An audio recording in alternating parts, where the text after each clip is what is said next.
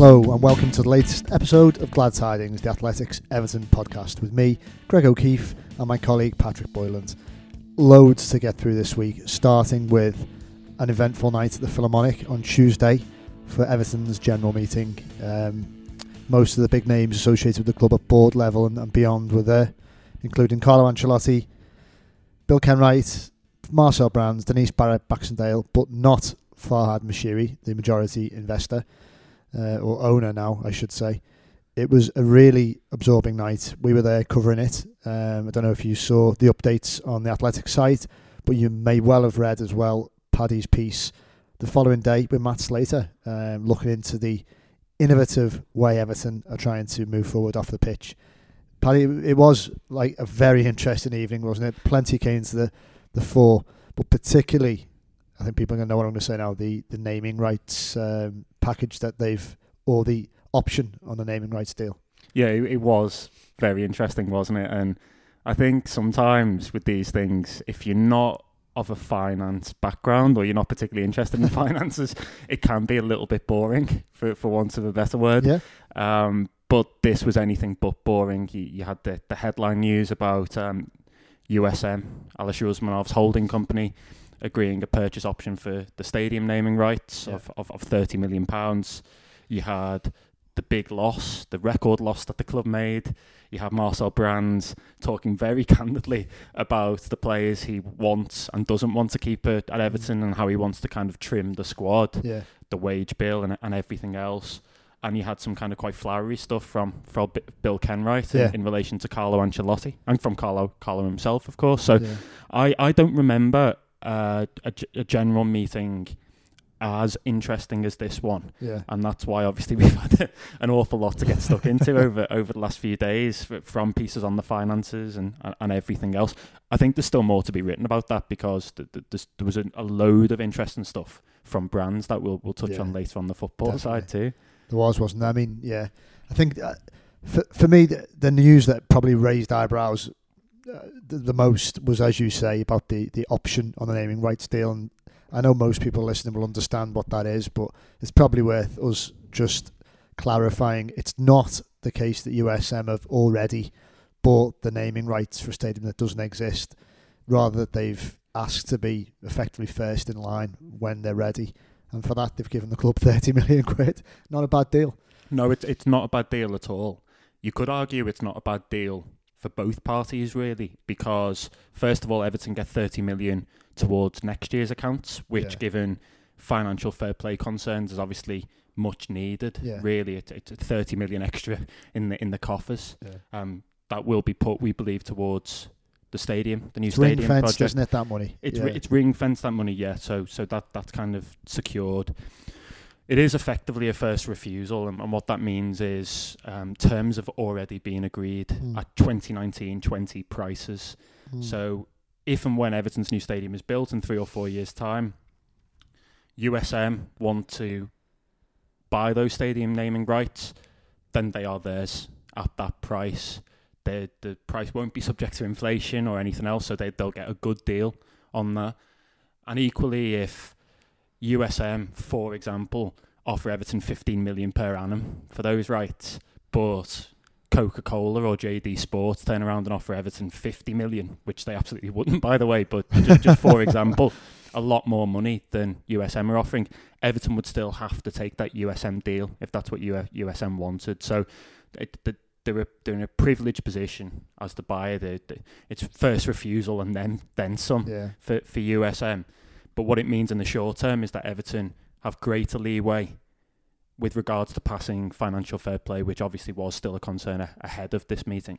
Yeah. Uh, you know what? Aside from the, the present day machinations and, and the innovative way they've done this deal, what occurred to me while you were speaking there was how things change. I think the King's Dock, Everton's originally mooted waterfront stadium, which, you know, I think the pain of missing out on that for me will finally be um, solved when, when Everton move into the Bramley Moore. But nevertheless, I think that fell fell down over the failure to raise less than this option for the naming rights. It just shows you how, how prices change and uh, and the economies move on. But yeah, now there's not been a universal. We've seen speculation in, in other media uh, today, actually, as we record on Thursday, uh, about other clubs not being too happy, uh, reportedly not being too happy about this, and a bit of a stink over whether or not they'll try and ask the Premier League to look into it. But as far as we understand, Everton are, are right to be quite robust in believing that this is a deal that, that stands up to scrutiny, aren't they?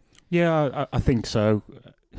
I'm, I'm pretty sure, by the way, that certain Premier League clubs won't be happy with this deal, but there's nothing to suggest that it's not within Premier League rules and, and regulations. And what, what I mean by that is there's no precedent for this before. It's it's one of a kind. So obviously there's no provi- provision within the, the Yeah. rules for this not not Yeah. to be allowed, Yeah, not, not yeah. to be the case. Um, the the other thing to point out is that Everton are very confident here that they've they've done this the right way. That there's not going to be any pushback. We believe we we've been told and we understand it from sources that they sought assurances from Premier League officials before doing this deal and concluding this deal.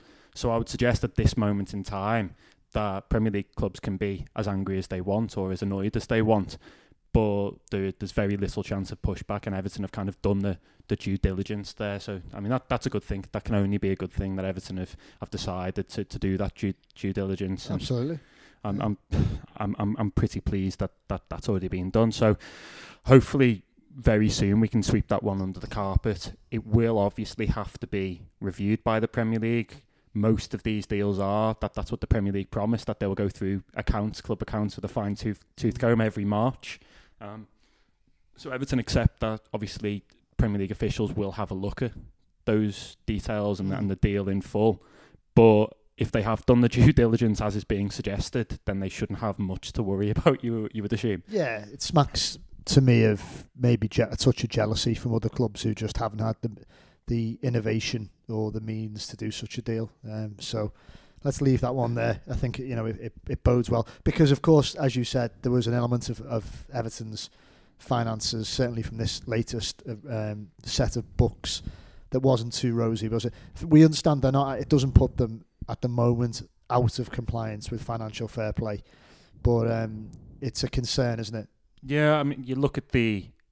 We have to look at this in in terms of three year cycles. Which is That- how, how UEFA do it, isn't That, it? that's Yeah. how um, the financial fair play laws are, are looked upon. Yeah. So you're only allowed to make a loss of 105 million over three years. Yeah. Now, obviously, Everton for the year 2019 lost 111.8 million. So that, that that's quite an eye-watering sum. And the year before, they lost something close to, I think it was in, in between 13 and 14 million. Yeah. So that immediately puts you up at 125, 20 million beyond. A Couple of things to point out there. The first is that these accounts were done for a 13 month period. So rough estimations would be that you would shave 12 to 13 million off that sum already. The second is that things can be written off. Certainly, stadium costs can be written off and academy costs. Stadium costs can be written off from the point at which they get planning permission.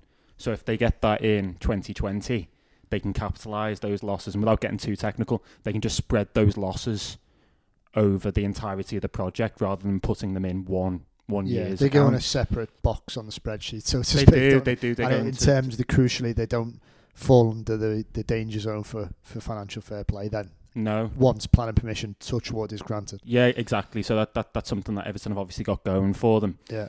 The one thing to bear in mind here, though, is that the first year of the accounts, so 2017, there was a 30 million pound profit, largely due to player sales, Yeah, player trading, but also a decent run in, in Europe. So Everton are not going to have that 30 million buffer next year. It's it's kind of why the fact that 30 million is coming in from USM into the account is, is, is quite a handy quite a handy sum in that regard. Um, it's going to be interesting. It's going to be interesting. I, I think assumptions that Fahad, um, Farhad Moshiri is going to be able to give Carlo Ancelotti immediate funds, certainly in January and maybe even the summer, will, will need to be revised and looked at again. Ancelotti will expect to be back, and we know he has been promised that he will be, be back at some point.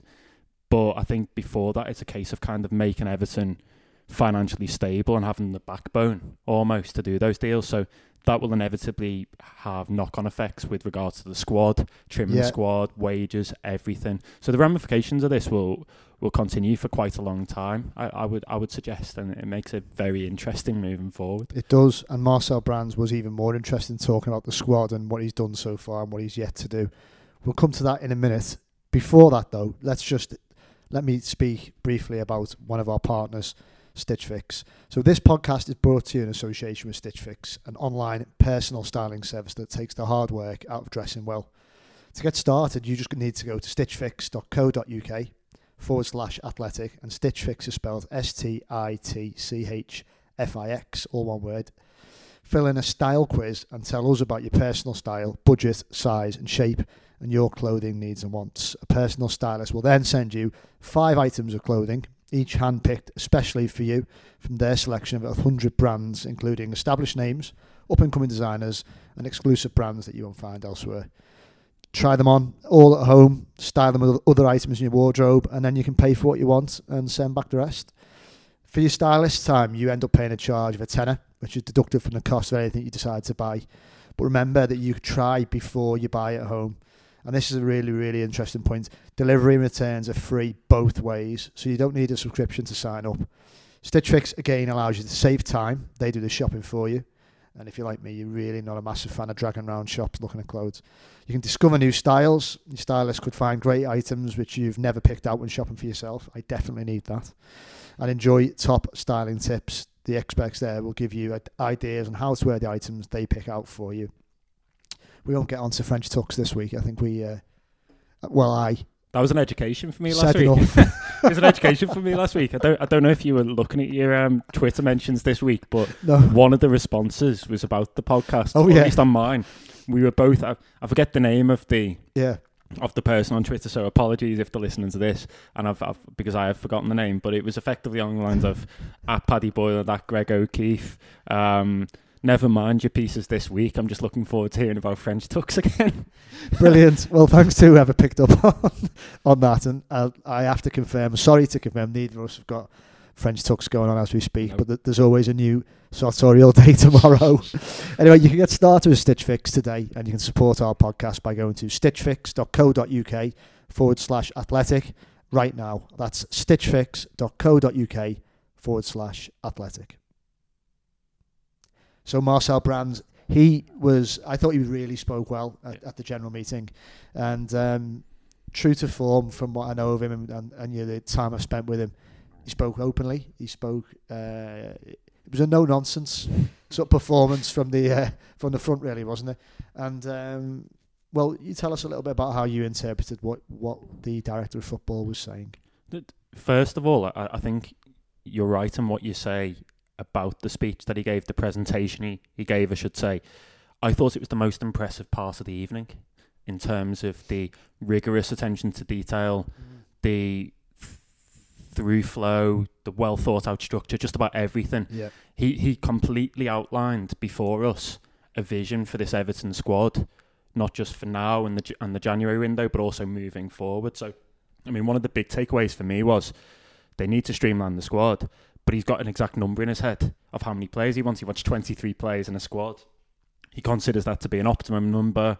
So he kind of you go through by position, and he wants a certain amount of goalkeepers, a certain amount of defenders, and everything else. And he held his hands up at some point, didn't he? And Yeah. that- there was a point where he effectively said, "Look, I know I screwed up and I didn't get that yeah. fourth centre back, and we really needed to." This to- is the to failure to in." replace or either get Kurt Zouma permanently or, or get an alternative, isn't it? Well, yeah, and there was a, there were for each position, he gave a rundown of what the summer objectives were. So I, th- I think for for defence, it was sign Kurt Zouma or another, and there were a few other things as well. When they bring Holgate back, Yeah. one in, integrate him into Yeah. the squad. Obviously, on quite a lot of those instances, you could say that Everton was successful and Brands himself was successful, Yeah. but they didn't get that centre back in, and in typically Dutch forthright style, Marcel Brands just said, didn't he? I, I look uh, at that's on me. I Yeah. kind of got it wrong, and that, that's refreshing in itself. I think. I think He- so. Yeah. He's he's done he's done an awful lot right, and whenever I speak to anyone, and I know you're the same, just about everything that comes back back is overwhelmingly positive.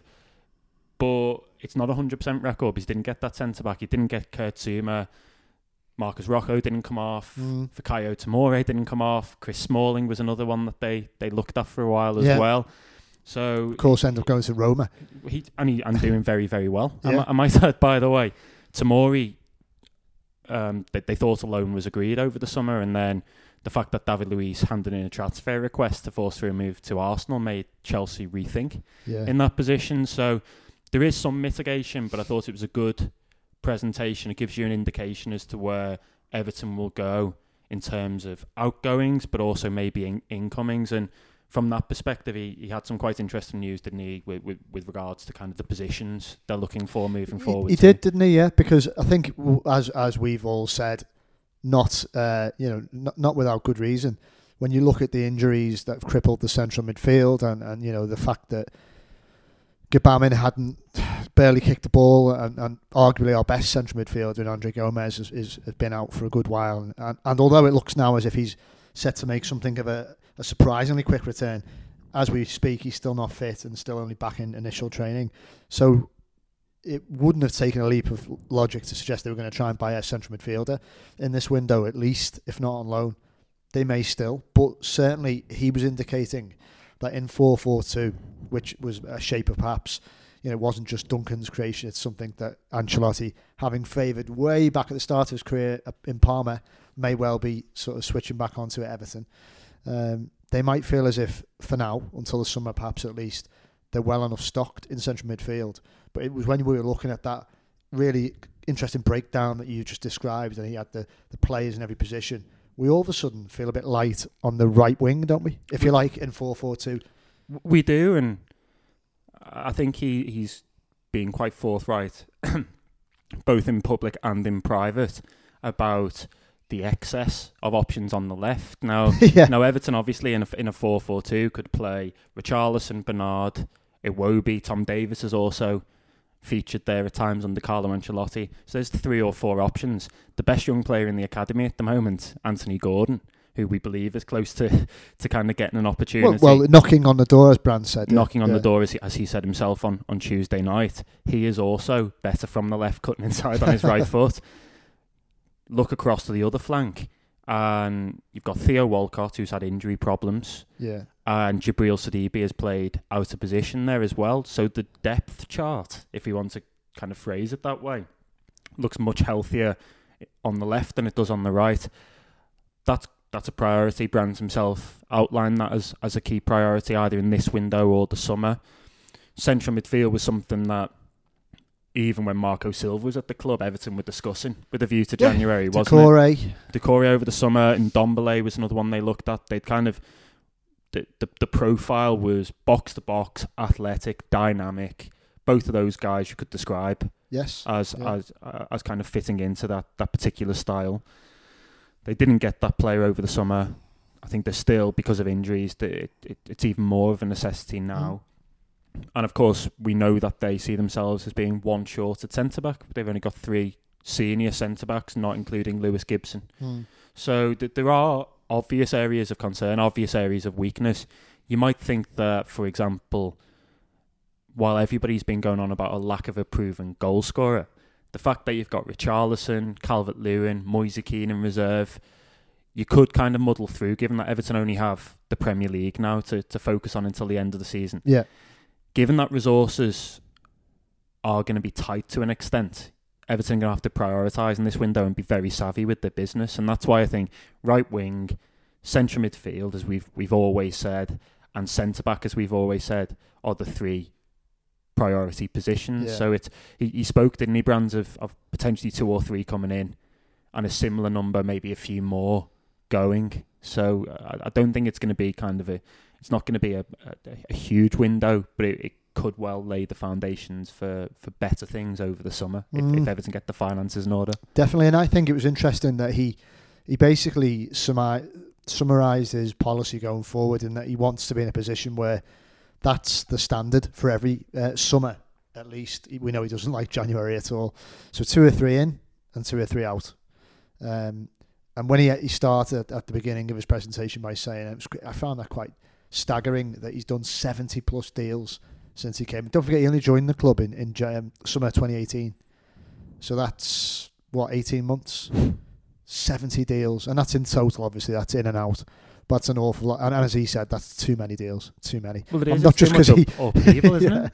Yeah, well, it, that's it. That's exactly what it is. It's upheaval. It's indicative of the amount of change we've had in the managerial role, um, but it's not sustainable, and so it has to settle down. And let's hope that we do get to a point where two or three quality additions and two or three players that are surplus to requirement for whatever reason are going off the books every summer, and um, I think that will put the football club in a better place. It, it it should do. I mean, they've already made positive steps in that regard, haven't they? Yeah. And sending Cenk Tosun out on loan to to Crystal Palace.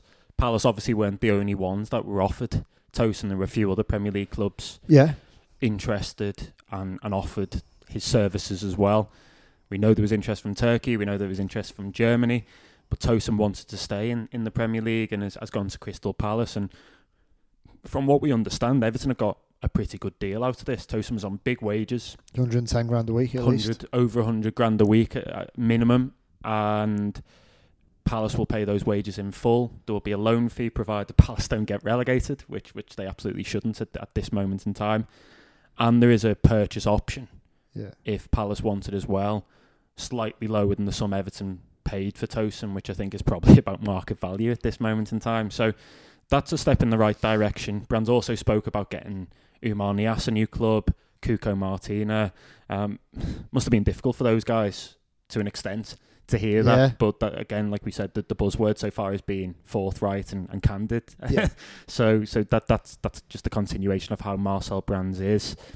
You're right about the upheaval. They can't continue to do that amount of de- um, that amount of deals.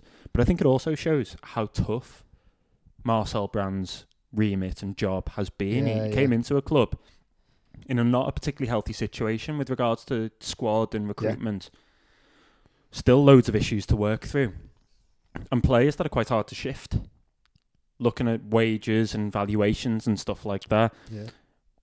Given that they paid 14 million, Oumar Niasse is on a, a decent contract. Who's gonna who's gonna come in? Which which club below Everton is gonna come in and swoop and, and pay those kind of sums? Same with some same with some of the others. Tosun has been a difficult one to shift, and they've tried to move him Mm. for, I would say, to my knowledge, three consecutive windows now. Finally done it. So, th- like we said, a, a Yeah. step in the right direction. A sign that Brands is moving things on. There is more work to be done though, because Yeah. Everton do need to make this more sustainable, don't they? Yeah, absolutely, they do. They really do. Um, in terms of making things more sustainable, or certainly palatable on the pitch going forward. Obviously, we head to the Olympic London Stadium on Saturday to face West Ham, and quite an intriguing one, really. It, with the potential, whichever way it goes, to be either uh, quite smugly satisfying or quite sickening. It's David Moyes' West Ham, isn't it? It and obviously, this is a manager who, as we reported, was pretty much in the mix to be coming back to Everton before they uh, they managed to pull off the coup of the. Uh, I was going to say of, of the year, certainly longer than that, really, in terms of Everton getting hold of Carlo Anc- Ancelotti. Um, it's an interesting one, isn't it? It is, and for a variety of reasons. It, it feels like the, the fortunes of Ancelotti and Moyes have almost been interlinked for as long as I can remember. So, Carlo Ancelotti was sacked as Chelsea manager, obviously at Goodison, after a defeat to David Moyes' as Everton. But Yeah, he was. most of our listeners will remember it a 1 0 victory secured by the most unbelievable Jermaine Beckford goal, where he runs halfway down the pitch That's to, to, I think it was Chip, was it Petr Cech in the Chelsea I think goal? it was Cech, yeah. Potentially, if, if my memory serves. It was an incredible goal, wasn't it? it was. It was one of the best goals I've seen Mm. at Goodison, along with Wayne Rooney's. But uh, that's a that's a tangent, isn't it? The, the Wayne Rooney one against against West Ham. Um, I thought you were going to say Wayne Rooney against Arsenal, but yet West Ham won as well. Good, good lord, that was an amazing strike, wasn't it? A, a lot of a lot of really good goals throughout the Yeah. year. So just going back to that theme, obviously Ancelotti sacked after a defeat to Moyes' Everton. Yeah, Ancelotti gets the job after David Moyes was bang in the frame. I don't think it's too outlandish of me to say that had Ancelotti not come available, David Moyes would have been in with a very, very, very good chance of being the Everton manager at this moment yeah. in It's time. not, it's not outlandish to say at all. we, we've both heard noises to that um, to that extent, haven't we? So the, the, the fortunes are being interlinked. They've, they've both kind of taken over uh, Premier League clubs at, at this point in the season, at this juncture in the season, both looking to revive their fortunes, and now they meet again Yeah. at the London Stadium. I've got painful memories of David Moyes in the London Stadium because, of course, he he beat Allardyce as Everton, didn't he? Was it three one? He did. Yeah. Final game of the final game of the year, swelter, swelteringly hot. Jordan Pickford let a, a shot through his arms from Marko Arnautovic, I think, That's right. who who scored a double.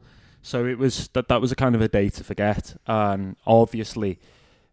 Looking at this with blue tinted specs on, Yeah. we don't want a repeat of that, do we? Absolutely not. I mean, you would- you would hope not. Ancelotti's a different kettle of fish entirely to to to Allardyce, isn't he? Everton look like they're in better fettle at the moment with the new system and Richarlison and, and Calvert Lewin. So there's lots of intrigue around this game.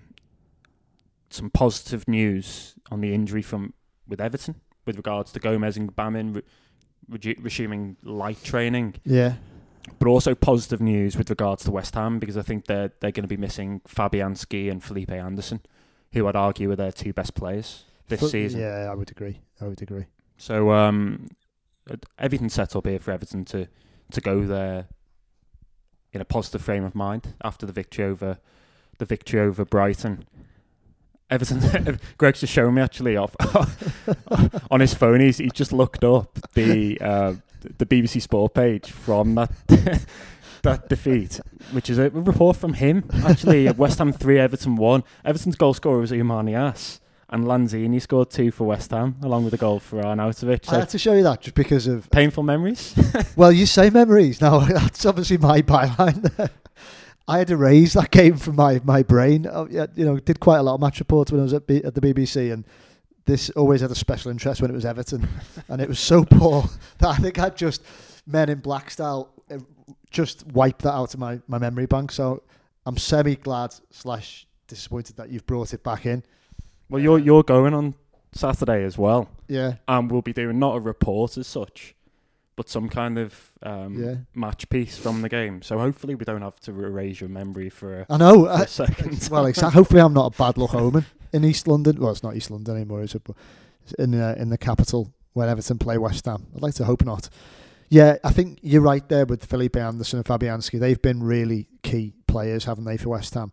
And on the positive side, although we won't have Gomes, of course, or Gbamin back uh, in the very, very short term, just the fact that Gomes is back training, um, not not in full contact uh, uh, match training, but doing stuff at Finch Farm on the pitch is remarkable, isn't it? No, it's It was only November that yeah we thought you know his season was over. There was even initial talk. Granted, in, in hindsight, it might feel like a hyperbole, but if you were there that night, as, as we were, it doesn't. When you were thinking his career was in jeopardy, it was that bad. And now we're, we're, we're thinking he could be back in the team before the end of the season. I remember having a conversation about this. I think it was on a podcast as well with with you around the time of the Gomes injury. Um, we both said it was one of those injuries that looked worse than it was. Yeah, And what I mean by that was, I'm, I'm by no means downplaying how difficult it is to come back from this, but everyone saw it as being this horrific thing yeah, that he would potentially never recover from. yeah, Now, when we put that to people at the club and when we put that to medical professionals, they all poo pooed that, didn't they? I said, oh, no, Yeah. that's, that's not going to happen at all. And I remember writing in our um, in our piece we did on Gomes's reha- rehabilitation that the, the there were positive noises that he would play again this this season, all things being considered. So that's come to pass, hasn't it? You would you would assume it's going to come to pass Well, hopefully, yeah, hopefully in, in any case. It's a huge boost. I think you described him as Everton's best midfielder, certainly best central midfielder. yeah, And that's something that I would agree with. I think they've missed his poise, elegance, class, ability to pick a pass, but also to put his head up and break through the lines yeah. when, that's when exactly with the yeah. ball. And I, I think certainly looking back to the, the the ills of Anfield, the game where Everton lost against um, a, a patchwork shadow Liverpool side, that was one of the things that was most stark for me there. That Everton just looked devoid of any kind of inspiration or dynamism in the central and midfield. It's almost why, kind of looking back on the Brighton game, I, I feel as though we've learned lessons from from this Everton squad and this Everton team over the past two to three weeks. Big and- time, yeah, And even though th- there's still a way for Gomes and Gbamin to go before they get back to full fitness, we do seem further on, don't we? We like it, it's fixed now. Ancelotti and Brands have both said four four two is fixed. It's Richarlison and Calvert Lewin up front. That's a good partnership. It's young, vibrant. They're both into double figures already. In midfield, the Sigurdsson Schneiderlin axis didn't really work, so Tom Davies came in against Brighton and was far from perfect, but I thought he drove Everton forward at times and provided a bit more energy. Yeah, in, I would agree that with part that. Of, yeah. part of the pitch.